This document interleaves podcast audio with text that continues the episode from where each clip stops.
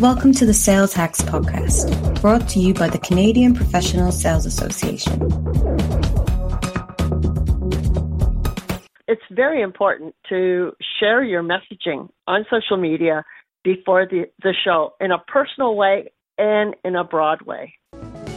For sales professionals, team leaders, and organizations across the country, the Canadian Professional Sales Association is your partner in building knowledge and skills to improve sales performance. The CPSA is the advocate for excellence in sales. We invest resources in programming, curriculum development, and professional designations to help individuals and companies become more successful through effective sales. We connect employers and employees, business with academia, and the private sector with government to advance the sales profession and improve Canadian competitiveness. Learn more at cpsa.com. And remember to subscribe to the CPSA podcast through iTunes, Google Play, and more.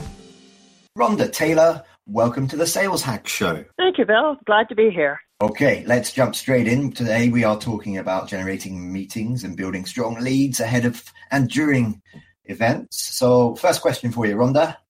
What does exhibiting at a major industry trade show say about your brand? Well, it says a lot, especially if you're not there. Um, if being there on the floor says that you're you're in the industry to do business. It gives uh, it reinforces your branding that you are a player in the space. Perfect, thank you. Should companies buy or rent attendee lists in order to fill their calendar with meetings ahead of a trade show? You know, it's really great if you can buy a list. It's unfortunate that some the the lists sometimes have a heavy price tag. If you can get a quality list, definitely um, go ahead. You can uh, do some of your own research and come up with lists of your own, um, but be careful. Uh, as you're prepping for shows, you're going to get phone calls saying, "We, I have a list and I can give it to you at a reduced price." Uh, and make sure that you validate um, that the content is proper because more people have been taken with bad lists than you can believe. Would, would you say that email campaigns are, are still the most effective way to get uh, meetings en masse for trade shows, though, if, if it's done um, correctly? I, I have to say uh, I would I I tend to back away from email campaigns. I think that the personal letter, the personal um, reach, the touch, you know, um, uh, sending out an email, uh, reaching out, joining the social media channel, saying, looking forward to the opportunity, and putting some energy into it because it's the old saying if you ping them two or three times, they might meet with you. So if you send an email, you send them a LinkedIn invite, you send, you join their Twitter channel, join their Instagram.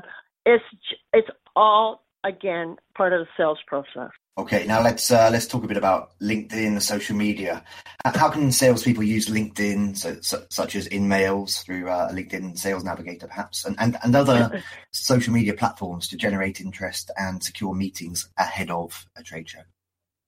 Well, you know, and uh, the common one is obviously doing that, doing the letter out, but also just reaching out to people who are already in your social media channels, saying, "I'm going to be at the show."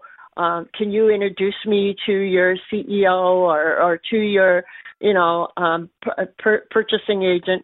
You could turn around and um, just do a number of touches using uh, using LinkedIn, but definitely the social media platforms will not only um, secure meeting times, but you also use it as generating. Hey, we're going to be there. Um, we're looking forward. We're launching a new product it's very important to share your messaging on social media before the, the show in a personal way and in a broad way. So very often, certainly with the larger trade shows, it's it's more than just the trade show itself. There are often uh, uh, evening networking occasions or uh, first thing in the morning, you might have a, a, breakfast briefing, something like that. Can you, can you tell our listeners a bit about networking opportunities in and around the trade shows? So, for example, is it worth it to go to evening networking parties or are the real deals done on the show floor? You know, the education occurs on the sales floor. You'll find out so and so's getting ready to put in a, a request to purchase, or you'll find that so and so has got money for an expansion. Um, that's as a good sales rep, you take all that information with you, and then when you network at, at parties or um, at roundtables discussions, then you sort of uh, zero in and, and uh, get to know the person. Um, part of a good salesperson is first of all understand you know the, the the client's needs and if they match your product. The other the other side is the relationship, and and in these after after uh, time parties, um, you get to know where they live, what their family is, the name of their dog, and it's all part of the sales process. Something else which is part of the sales process and uh, taught usually from day one to, to, to most salespeople is is that uh, elevator pitch or that opening line. What are some of the best opening lines you've heard when you've been walking around trade shows from salespeople at, at a booth, which have drawn you in? Salespeople have to you know always present the the the professional image i think that they need to step back and and and be very open um, give an open probe and if you could sort of see what the the names on the on the the person's name tag is if they're a vp or if they're a person in a decision making level then you know ask the open probes and if they're turning around and asking questions that that might be, um, you know, that shows that they're an educated buyer. It just helps you make it makes the um, introduction a lot more beneficial to both. So the gimmick is is that be authentic and and be ask the open probe.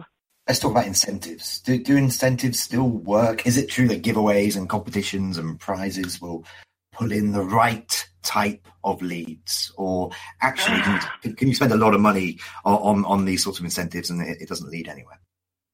Uh, yes, you can spend a lot of money on incentives and not get the leads, um, and I have seen that so many times. Um, and if you're going to give something away, um, avoid the cheesiness. Uh, have something that is authentic to your organization um, it's in harmony with what your company does. I, I, I, I liked one show. I saw a wellness company, and they had a chair where you could sit, and it sort of did the leg massage and the back massage. And I thought, wow, that was such a great intro because people sat there, they got some some TLC, and it gave the person who was doing the company intro some time to have one on one in private. So yeah, gimmicks work, but make sure that they're not cheesy. Okay, there we go. A big lesson from today. No cheese, ladies and gentlemen. Uh, Rhonda Taylor, thank you for being the guest on the Sales Hacks Show. Uh, glad to be here. Thank you for listening to the Sales Hacks Show. Learn more about the training and benefits from the Canadian Professional Sales Association at cpsa.com.